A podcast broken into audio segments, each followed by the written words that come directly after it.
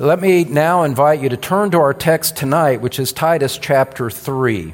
We're going to turn to Titus chapter 3, and in the remaining few times that I'll be in the pulpit between now and the start of my study leave, we're going to be in Titus 3 and just getting as far as possible as we can in the text before that. This is something that's true, what I'm about to say, but it's also kind of funny, okay? The way that we arranged this, part of the reason that I was away last Tuesday was to, to make sure that the messages all came together in the right way. Now, picture me on Sunday, September 18th, and it's my last message to Truth Community Church for several months. I could not let the text be this in Titus chapter 3, verses 10 and 11. My last text, my parting words to my flock would be reject a factious man after a first and second warning, knowing that such a man is perverted and is sinning, being self condemned.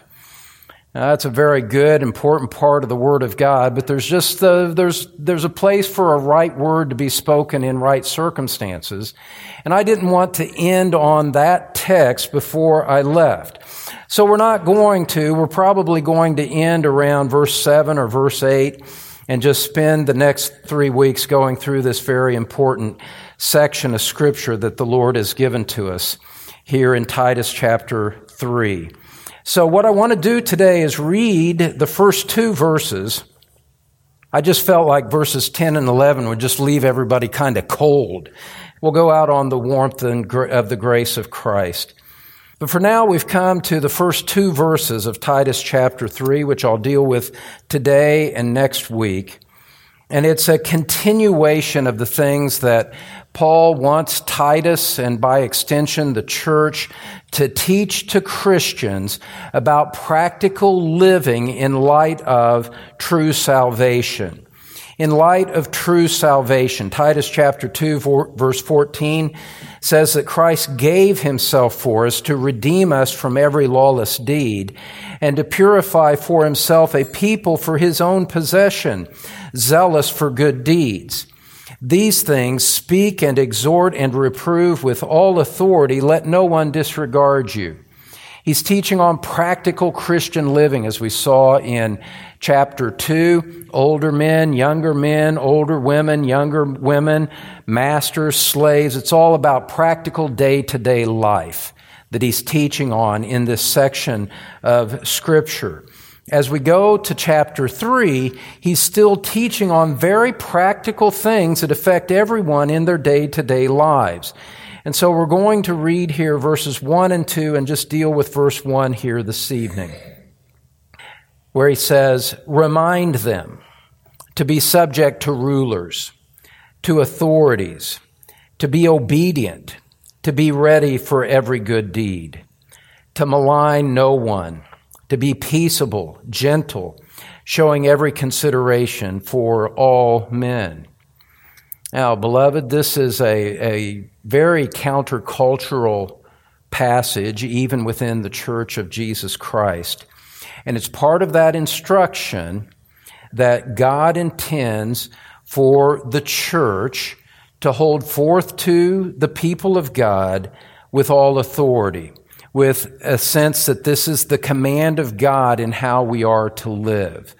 Beloved, we have not stepped into, with this verse, we have not stepped into something that is optional for Christians to embrace or reject depending on the political party that's in power at any time. And, and, you know, in the days of, of Rome, the, they were dealing with the Caesars who claimed to be God, who commanded to be the, the people to call them Lord, and who would persecute and kill them if they did not do so. And so we can't look at this and, and qualify it by our political opinions. This is the Word of God in all circumstances for us. And so we need to come to this with a, with a humble heart, willing to have scripture shape and mold us. And I'll try to be very practical in things that I say later on in ways that are bound to encourage many and, and perhaps offend a few. But as we come to verse 1, notice that Paul starts out by instructing Timothy. He says, Remind them to be subject to rulers. Now, the verb tense here in, in the command, remind them, indicates that this should be an aspect of regular teaching in the church. This is not a one-off subject. This is something that should be, should, that should be taught in an ongoing way in the body of Christ. And if Titus, watch this, this is just so rich, beloved, just the simplicity of grammar and just thinking through words and what they mean. If Titus was to remind them to live this way, then it's obvious that they had clearly had prior instruction on the matter. These Christians had already been taught to live this way, probably had slipped away and were, and were stumbling in this particular area. So Paul comes to Titus, who was his apostolic delegate, to establish churches on the island of Crete, Paul considered it of such importance in that formative time. He says, Titus, be sure that you include this in your teaching ministry to them. And so there was a context to this command. There was a context about this teaching. And we don't know exactly what the form of the prior instruction was, but we do have enough scripture on this topic to inform us about the consistent approach that we find in the Word of God. And what we find is this, and it's a blessing for us to be able to, to address this outside the context of a contested presidential election. It's a blessing to be a little bit ahead of the curve of, of an election in the American context coming up this fall and to just see what God's Word says to us about the Christian and government, the Christian's relationship to government. And what you and I have to do is we have to remember this, is that we belong to a different kingdom. We do not belong to the kingdom of this world. Jesus prayed that God would, would preserve us in the world, but he acknowledges that we're not of this world. We live for a kingdom to come. We have been transformed from the kingdom of darkness into the kingdom of his, his beloved son, Colossians chapter 1 says. We know and we understand that we are living for, we are living for a glory that is yet to be revealed to us. We are told repeatedly in scriptures that this world is not our home, that we are just passing through, as it were. We are pilgrims, come walking through this world to another destination, a different place. And as a result of that, our affections are not wrapped up in the here and now of what happens in the passing vicissitudes of the culture or the government that is around us. It is essential for us to understand that. I realize that some of you have come from churches uh, and, and had pastors where it was a very political agenda that was taught to you. And there was often discussion about what the next piece of legislation was and, you know, and, and voter recommendation guides and those kinds of things. And all of that has oriented you to think in political ways. Beloved, we have to understand that Christians have been called out of the world. We still have a relationship to maintain with our government, but it is a relationship that is in the context of something superior in our affections, something that is better, something that is more crucial to us. We have our King in the Lord Jesus Christ. In Christ, we have our prophet who instructs us on the way of God.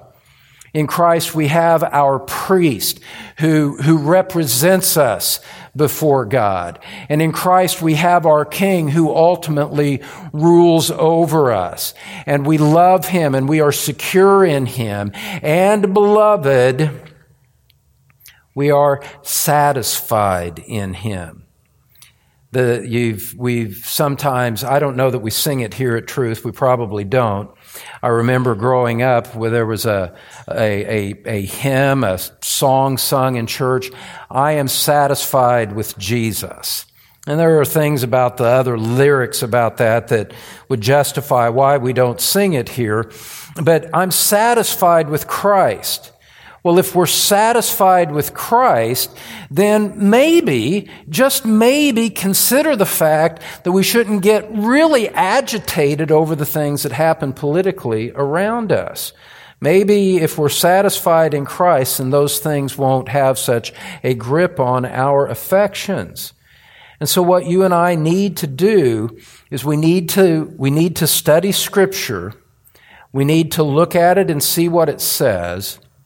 And, and we need to embrace it and to love the things of God more than the things of this world. And if we do that, it will enable us to respond better to the authority that is around us. To say it one other way, we need to let Scripture, as the Holy Spirit works in our heart, to overcome our political preferences and prejudices so that we can live to please God. Now, look, there are real moral connotations to the different platforms that political parties put forth. I'm not, I'm not pretending that, that conservative and liberal politics are of an equal value and that it makes no difference at all. But that's not the point for tonight. That's a discussion for another time. What we're talking about now is the direct biblical instruction to individual Christians about how we are to live in light of whatever kind of government God sees fit to put in authority over us. And one thing that I could say is that, you know, we're pretty familiar with Romans chapter 1 and how God gives cultures over to a depraved mind and all kinds of bad consequences come from that. Well, beloved, you know, I think we're living in a Romans 1 culture that's under the wrath of God. And one of the things that we as Christians should understand and just to set our ex- expectations accordingly is that a depraved Romans 1 culture is going to produce for us depraved Romans 1 kind of leaders.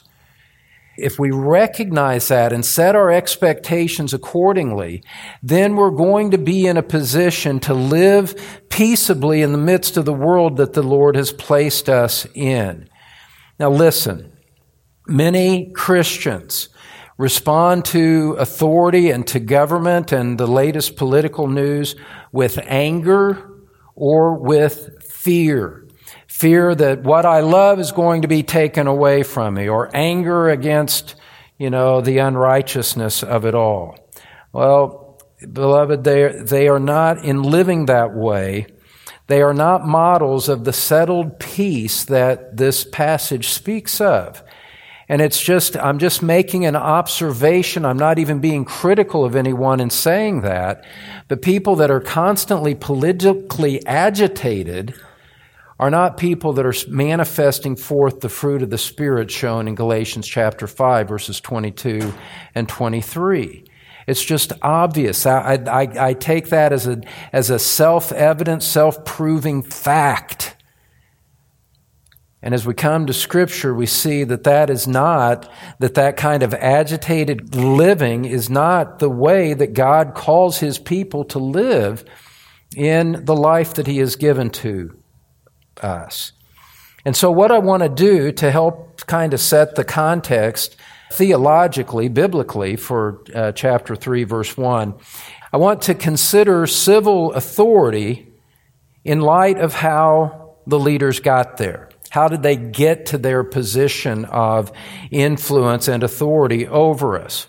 And that brings us to our first point here this evening. We'll go through a lot in a short amount of time here. But point number one that I want you to really take to heart is this, and it's a fundamental principle of theology. It's this. Point number one God rules over our rulers. God rules over our rulers. By which I mean this God Himself has established the rulers that we have at any given time. This is an outworking of the sovereignty of God. Our rulers have not reached their position of power, whether it's at a local, state, or federal level. No one has reached power contrary to the, the intention of God. They've achieved power apart from the, the outworking of the purpose of God. That's never happened, and there are obvious reasons why that must be the case for people who want to think biblically. First of all, God is sovereign over everything. God is sovereign over everything. He is sovereign over all.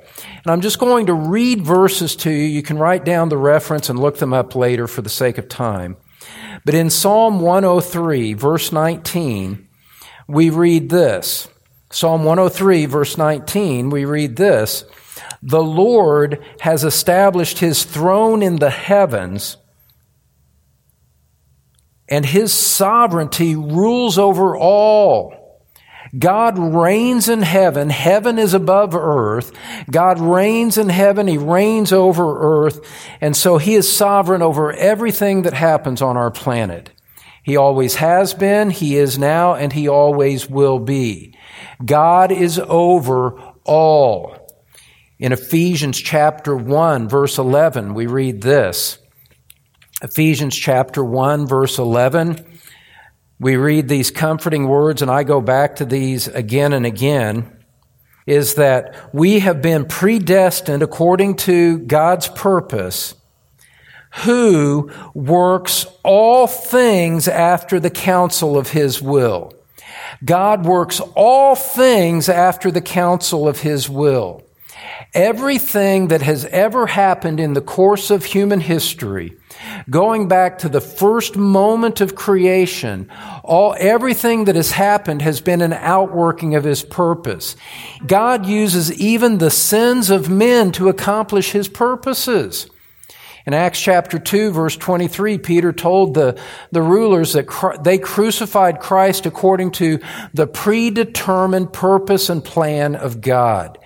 They were acting sinfully and wickedly in their hearts, but God had appointed what they would do in their wickedness in order to accomplish good things that He had planned before the beginning of time. God, listen, of course, God is sovereign over all. How else could Paul say in Romans chapter 8 verse 21 that he works all things together for good to those who love God and are called according to his purpose? If, unless he's sovereign over everything, that could never be true. But because God sovereignly rules over everything, that he uses even wicked people to advance his purposes, then that means that, that he is ruling over all of human history. Everything that happens in that big, global, most universal sense. Now, beloved, as you continue to work through what this means biblically, Think about, you know, you've got the broadest, most comprehensive statement of the sovereignty and providence of God possible in what we just said. Well, then, human leaders, civil authority, are simply a subset of what God rules over and that which He is sovereign over all. So that we could say, secondly, when we say God rules over rulers, we know that because God is sovereign over all. And secondly, God is sovereign over the rise of human leaders. Scripture is undeniably explicit on this very point. And we could, you could think of Proverbs chapter 21 verse 1, where scripture says that the heart of kings is in the hand of the Lord. He directs them wherever he wishes. But what I wanted to do was I wanted to turn to the book of Daniel. And again, I'm just going to read this Daniel chapter 2, verses 20 and 21. Daniel chapter 2, verses 20 and 21, where it says this Let the name of God be blessed forever and ever, for wisdom and power belong to him. It is he who changes the times and the epochs. He removes kings and establishes kings. He gives wisdom to wise men and knowledge to men of understanding. It is He who reveals the profound and hidden things. He knows what is the darkness and the light dwells with Him. Beloved, look, at some point, in this discussion about how we respond to government, at some point you have to come and answer this question. Do you believe the Bible? Do you, for real, believe the Bible? Because the Bible says that God removes kings and establishes them, that He rules over everything that happens.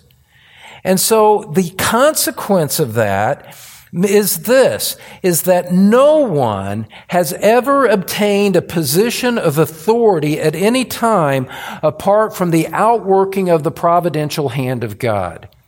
God has orchestrated the outworking of human history. God knows the end from the beginning. He is sovereignly moving in everything that happens. If you are a biblical Christian, you must believe that. If you reject that, you are probably not a Christian at all because scripture is so definitive about these things. Now look, what that means is, is that the God who loved you in Christ, who gave himself up for you on the cross of Calvary, and who lovingly by his Spirit drew you into fellowship with him, this is the God who reigns over all, and this is the God who orchestrates the outworking of world history, including whoever is in authority at any given particular time. Now, of course, you know, in the, in the infinite mind of God, of course there are going to be things that are beyond our understanding. Of course there are going to be things. God, why would you do it that way? The prophet Habakkuk asks that question in Habakkuk chapter 1. I cry out to you violence and you don't, you do not save. And God said, look out on the world scene. Look and, and see what I'm doing, for I am raising up a nation to address the sin of my people. God sovereignly, eh, effortlessly, God effortlessly raising up nations and casting them down so that His good purpose is accomplished in all things. Now, look, the whole question about submission to civil authority starts with whether, whether you accept the biblical teaching on those principles or not. Because if you do accept them, then it's much easier to embrace what the Bible says about how to respond to them. If you're uncertain about those biblical principles, if you buck against them, you reject them, you resist them, let's say, then you listen, you have a far bigger problem than who has presidential authority or who's in control of Congress. Because you're, you're at war with what God has revealed about himself.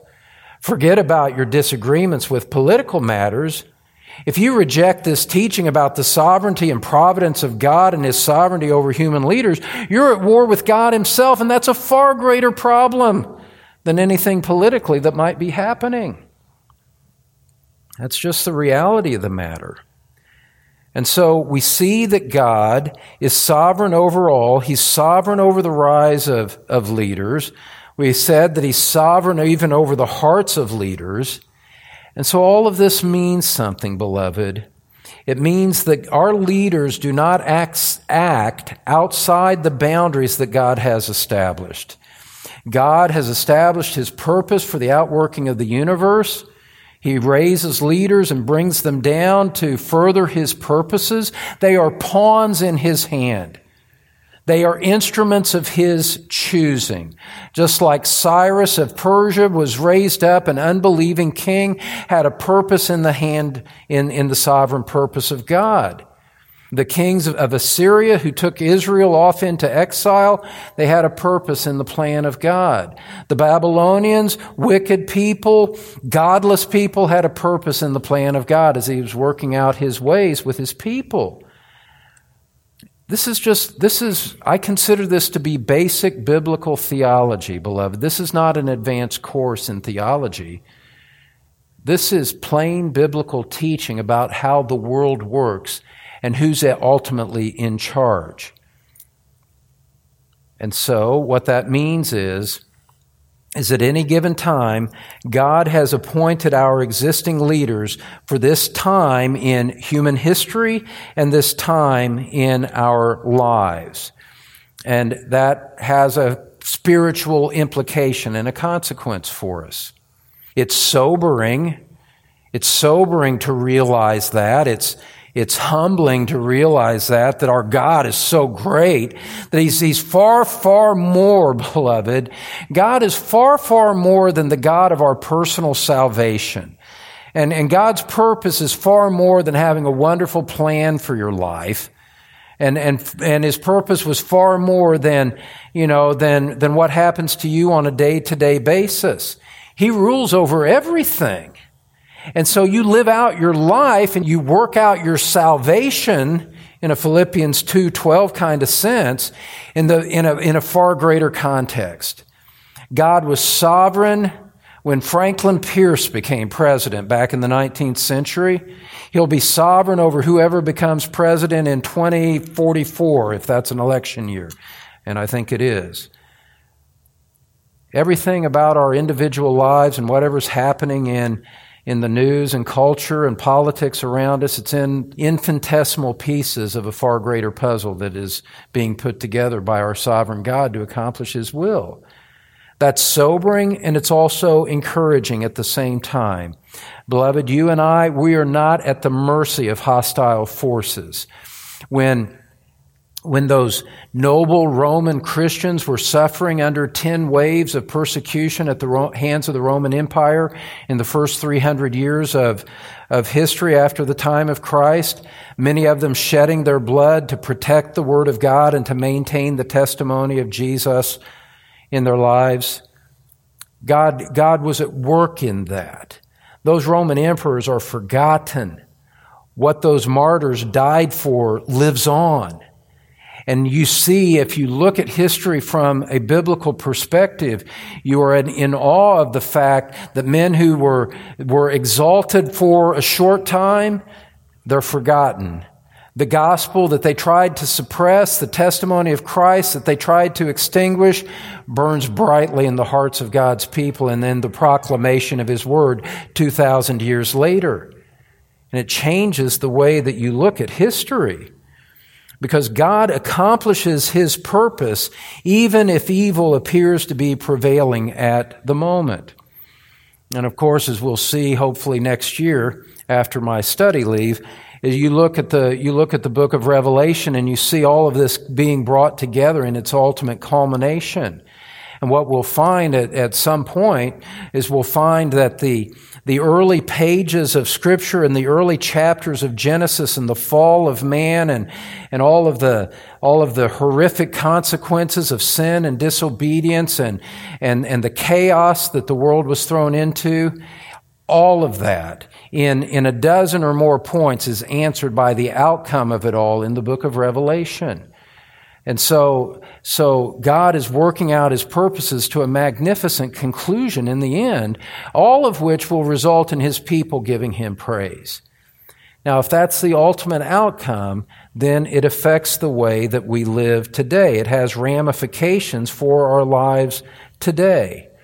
Now, what does that mean for the sake of how we live in response to civil authority? Well, that brings us to our second point tonight our second point tonight. Our first point is that God rules over rulers.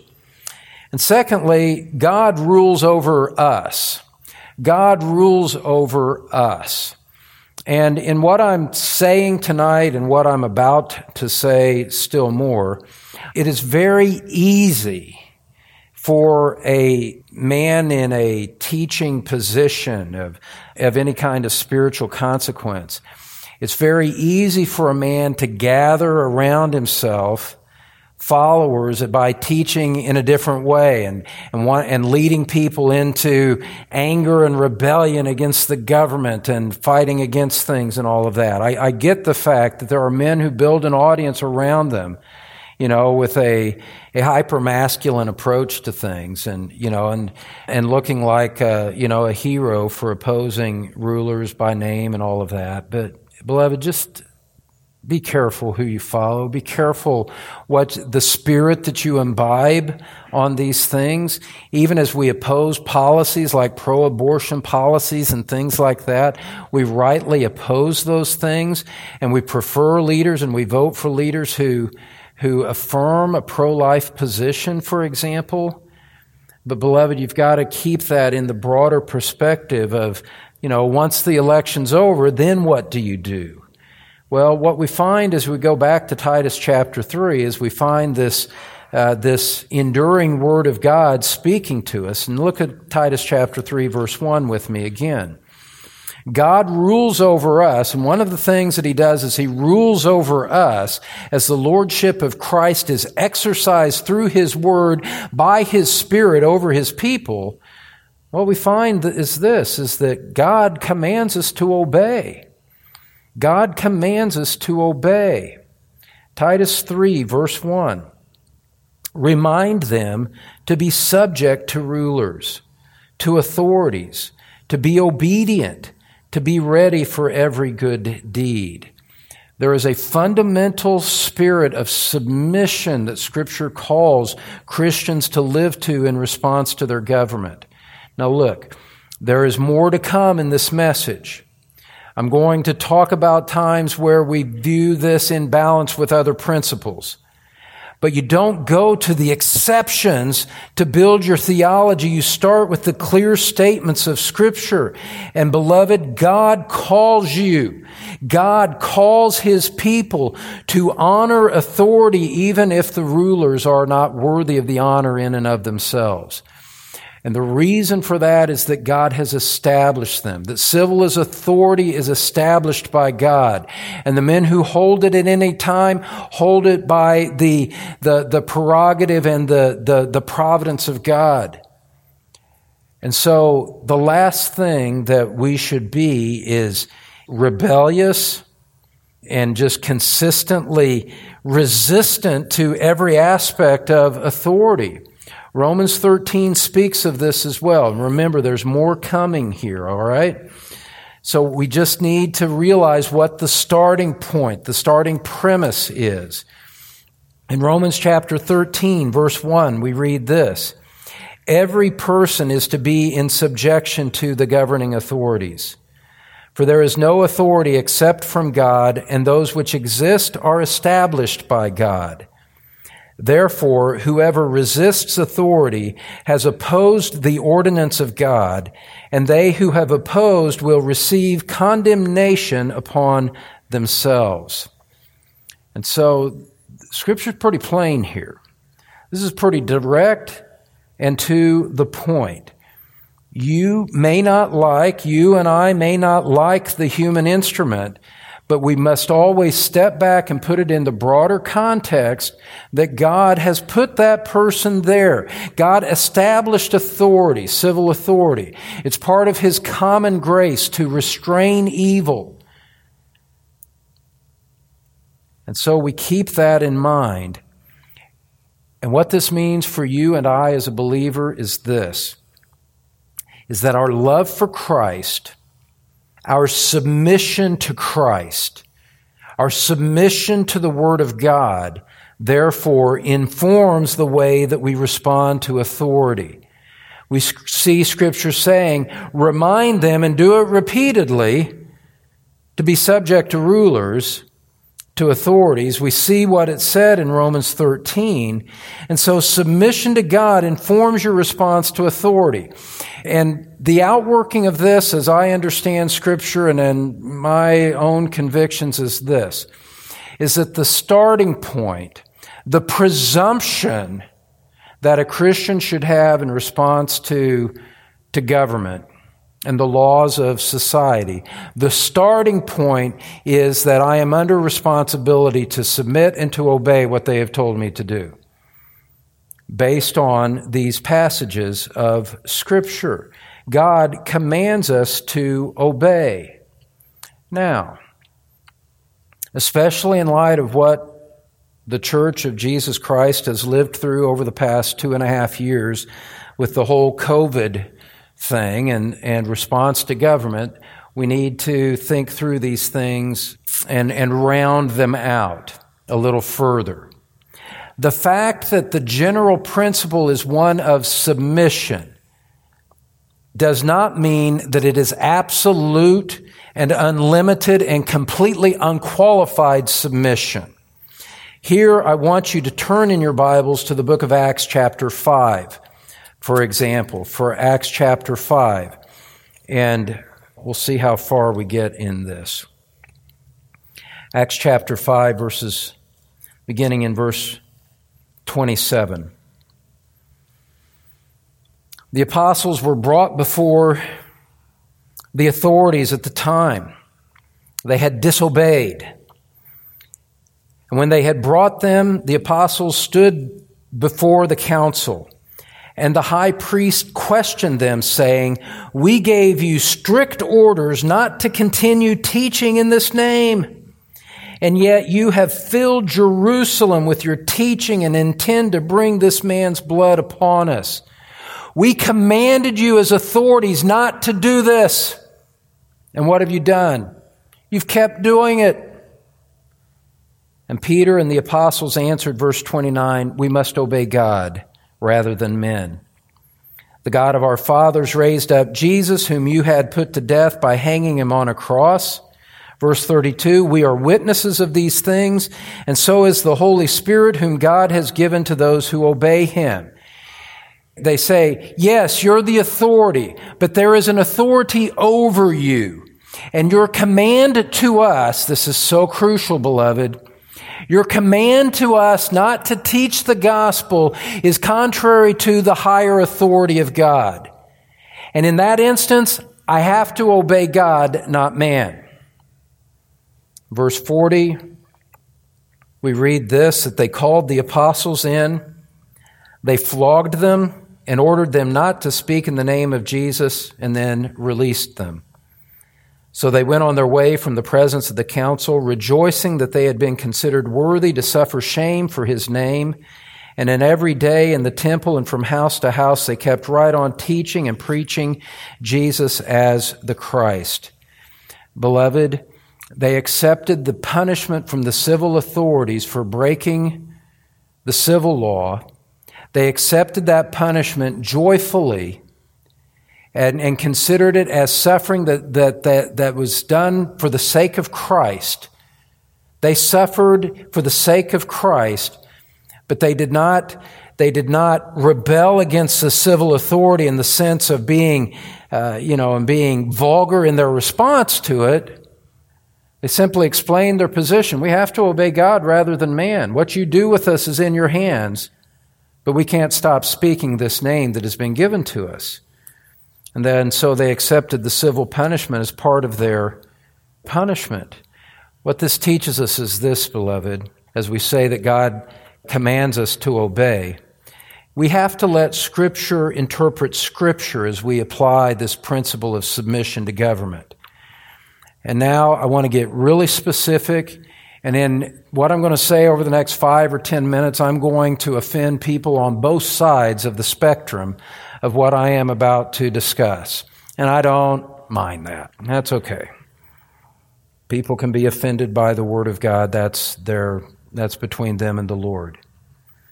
During the COVID outbreak, many people, including many people within the church, waved Romans 13 against the churches that continued to meet and churches that did not enforce mask mandates upon their upon their congregation.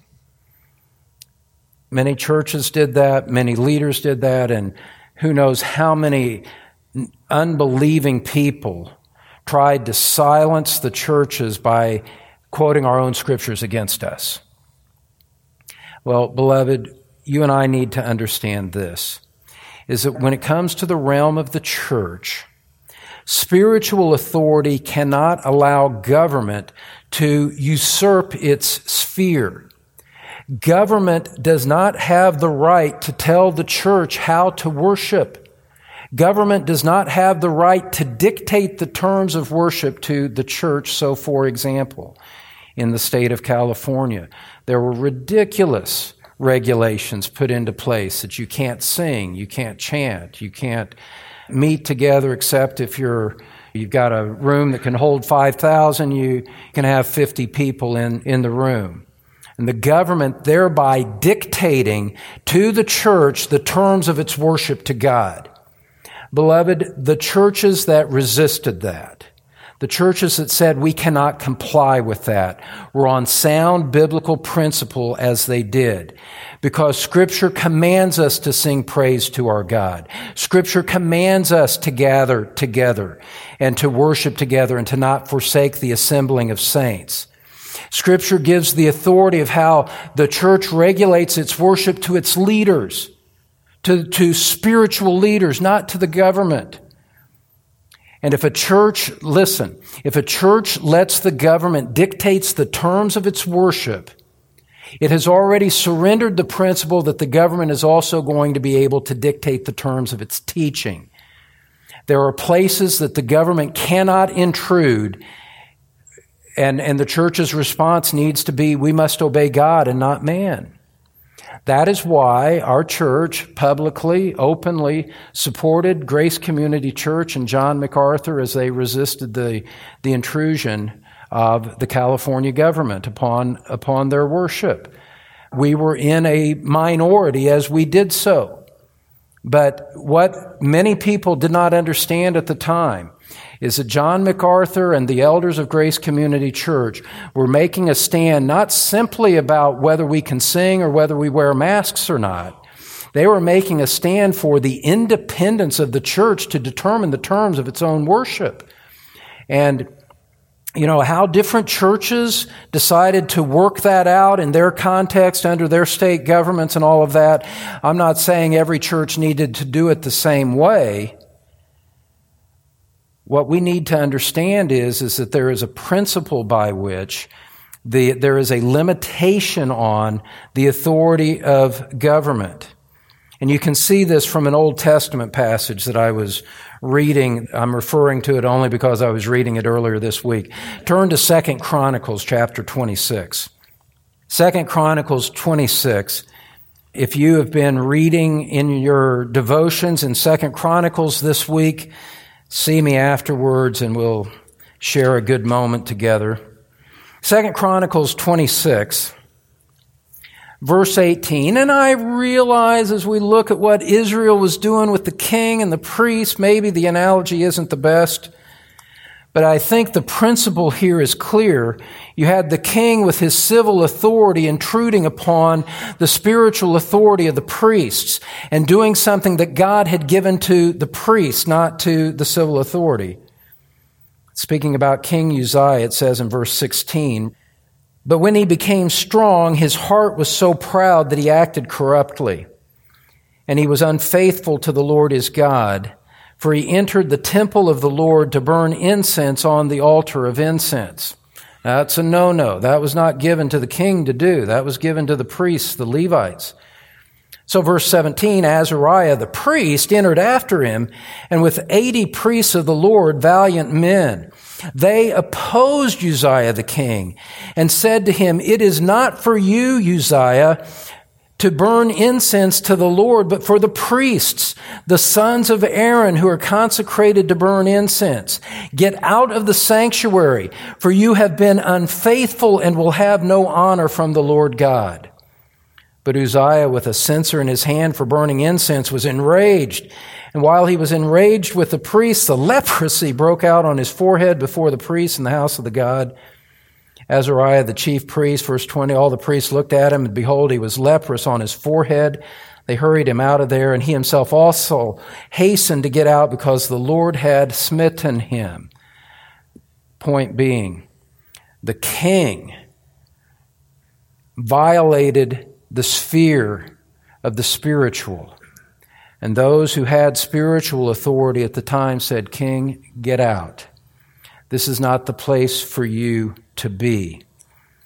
And thus showing forth the fact that there are, there are spheres of authority that need to be honored. Now, going on and with what I'm about to say, and we're just kind of we're kind of retroactively looking back at what uh, what the broad Christian church went through. All every church that I ever spoke to in the past two and a half years wrestled mightily with this. I've talked to so many pastors who lost elders, who lost portions of their congregation over this, over these kinds of issues, and uh, you know, and I just want to speak to these matters because it's demanded by the text here tonight. I am not going to try to give thorough guidance on these matters. That's for another time, but I want to say a few things here. When it comes to civil disobedience on these things, there is a place for us to resist government authority when it intrudes on spiritual authority. But when it comes to that, when it comes to the, the outworking of government, and here I'm, a, I'm differing in a friendly way with some people who are very dear to me. When it comes to civil disobedience, it, it, cannot possibly be right that it's left to an individual's discretion on whether to comply or not. If, if, if that is the answer, if everybody becomes his own interpreter of the U.S. Constitution, all we have done is, is, is ushered people back into the days of the judges where every man did what was right in his own eyes. Listen, I have a bit of a background in constitutional law. I came by it honestly. And I would never recommend that for myself, let alone for people who have no introduction or familiarity with the Constitution to say we just let the Constitution be our law. The document itself is not self-interpreting. And so here's my guidance on this whole thing. I do not believe that an individual Christian should decide such things for himself. Whether I, whether I comply with a government mandate or not is my own personal private decision. I don't believe that that's what scripture teaches. And it, it, it is, it's just too inconsistent with the general principle that we are to be in subjection to governing authorities. Listen, you tell some, you tell some of these people that it's up to them and they won't obey anything. And you know why they won't obey anything? It's because they've got the heart of a rebel inside them. They want to rebel against everything. They rebel against their parents. They rebel against their employers. Of course, they're going to rebel against government. You can't unleash the sinful principle of rebellion and leave it to an individual conscience who's already disposed that way. That's a recipe for chaos and a terrible testimony by the Church of Jesus Christ. And it would also violate Proverbs 11 that says, Where there is no guidance, the people fall, but in abundance of counselors, there is victory. And so you know, the, the perspective of this pulpit, the perspective of Truth Community Church is this, is that individual Christians should not go rogue against their own government. That is contrary to the explicit command of Scripture. You say, well, what should they do then? You know, they got, you know, maybe this plays out in the workplace. What do I do? My boss is telling me to do this you know, based on government regulations, they're telling me to affirm transgender people or whatever.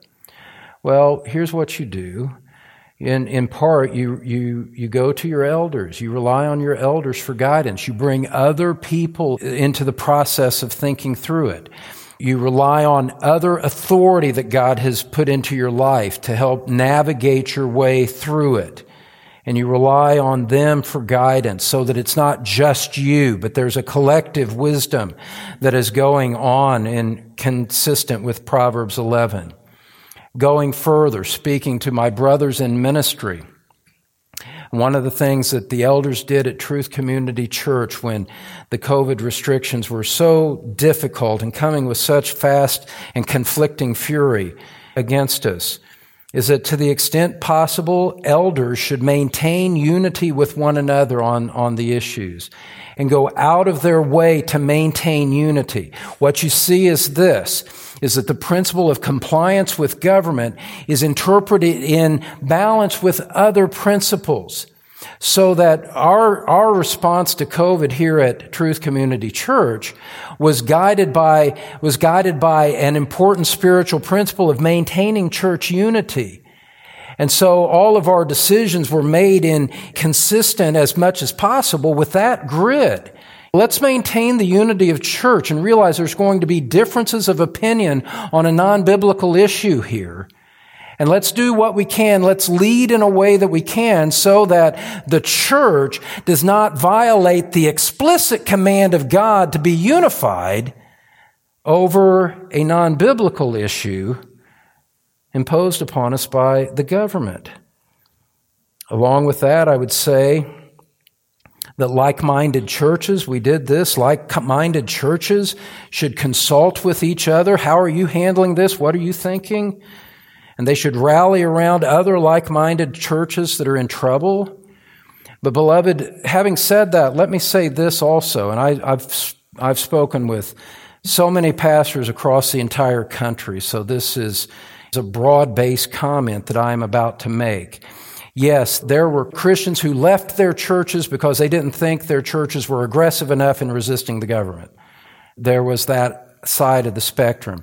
There were also those who were critical of their churches because they weren't, uh, they weren't aggressive enough in enforcing what the government said. Said you should be complying with everything that the government has said.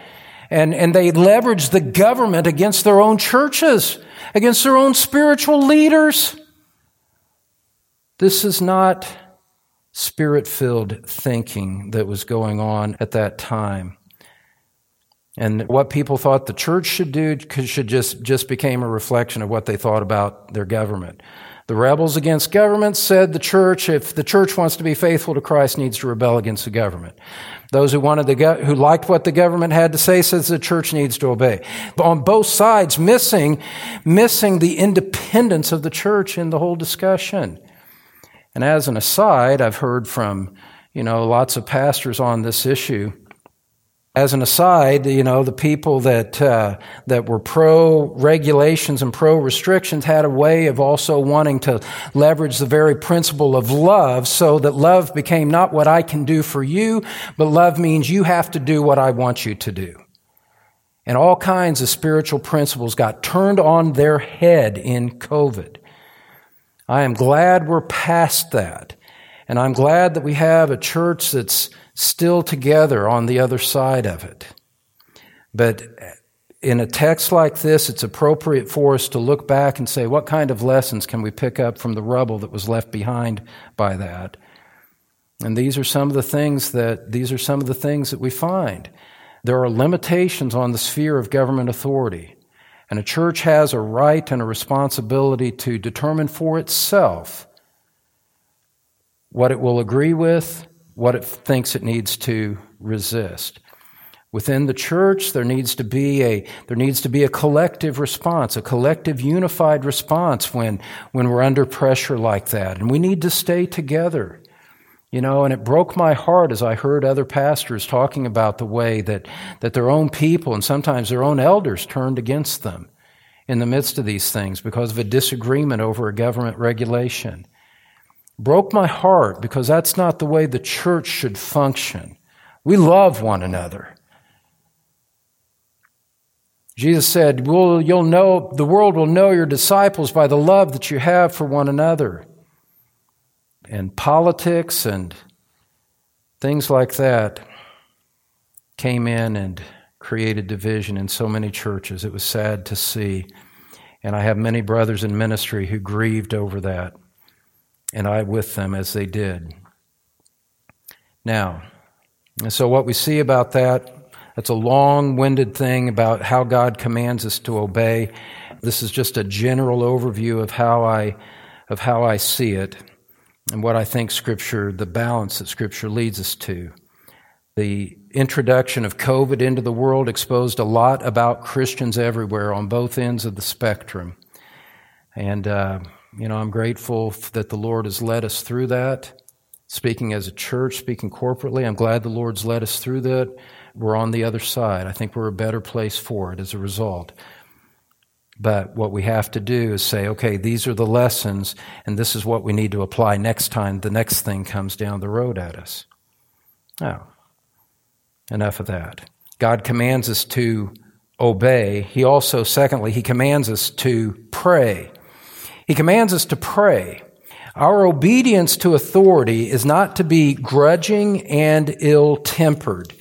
In 1 Timothy chapter 2, and uh, 1 Timothy chapter 2, we read this, and beginning in verse 1.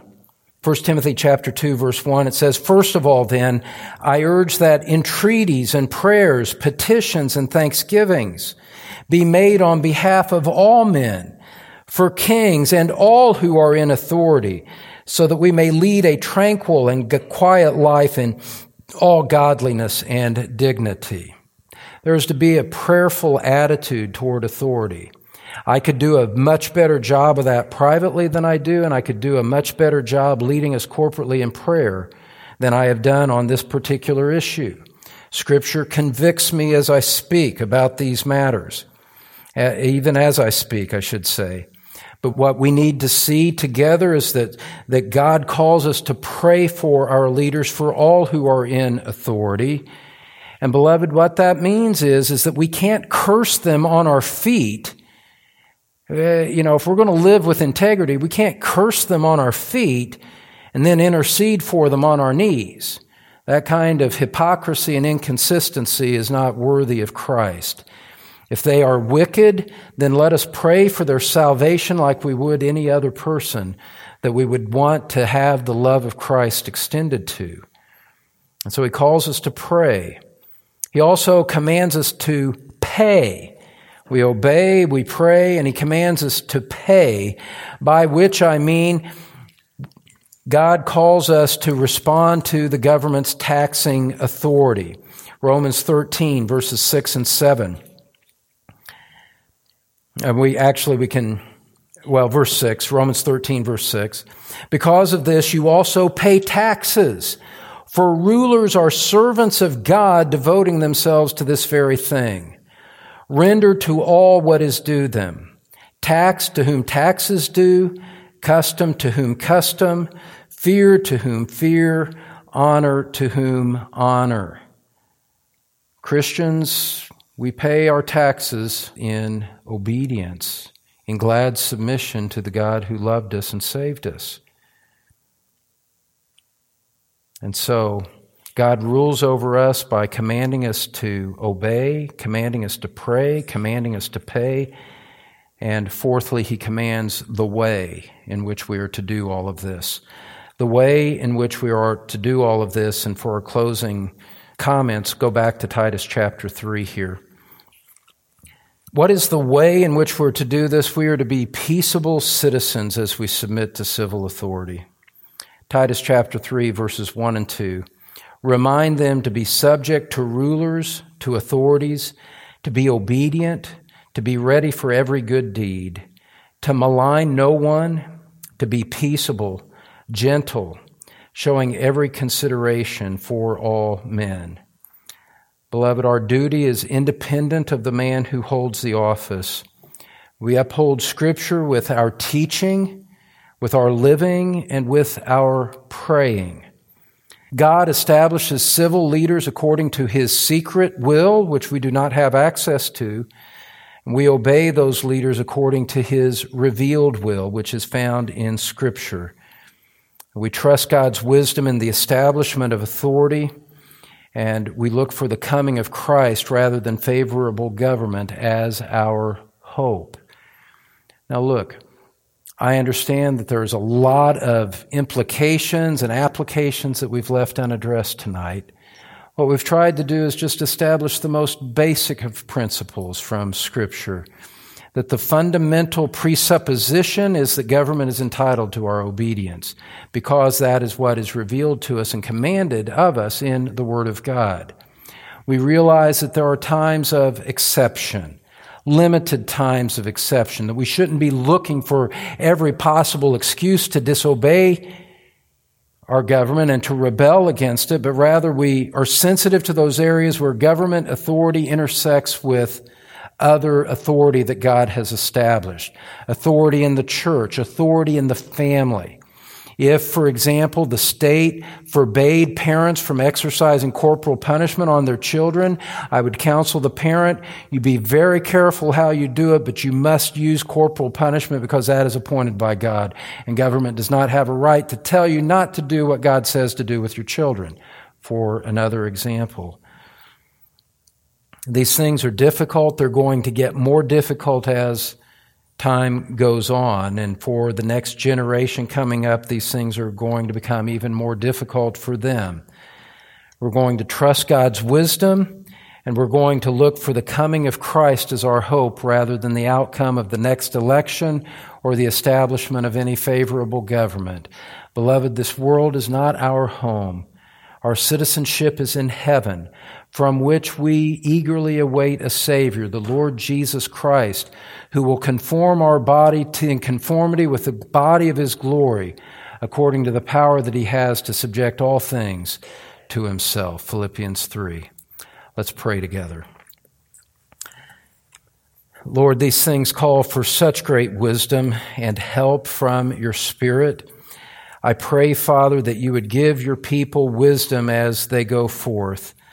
Lord, we know that there are men in other countries who have gone to prison over precisely the issues that we've talked about here. Father, we've seen men that we love have to resist in a spirit of godliness intrusions upon the operation of the local church. It's so difficult, Father, and it's so difficult when there are conflicting voices within the Christian so called community criticizing every step that a man would try to make in faithfulness to the Word of God. Lord, we pray that you would be gracious to all. We thank you for the way that you guided our church through the difficulties and brought us out better on the other side. We're grateful for that. We pray now that you would establish these principles in our heart a trust in your sovereignty, a willingness to submit to you and to submit to government for your sake, O God, and to trust you for the outcome, knowing that we do not belong to this world, but to a glorious world that is yet to come under the lordship and the operation of our King, Jesus Christ. We pray in his name. Amen. Thanks for listening to Pastor Don Green from Truth Community Church in Cincinnati, Ohio. You can find more church information, Don's complete sermon library, and other helpful materials at thetruthpulpit.com, teaching God's people God's Word. This message is copyrighted by Don Green, all rights reserved.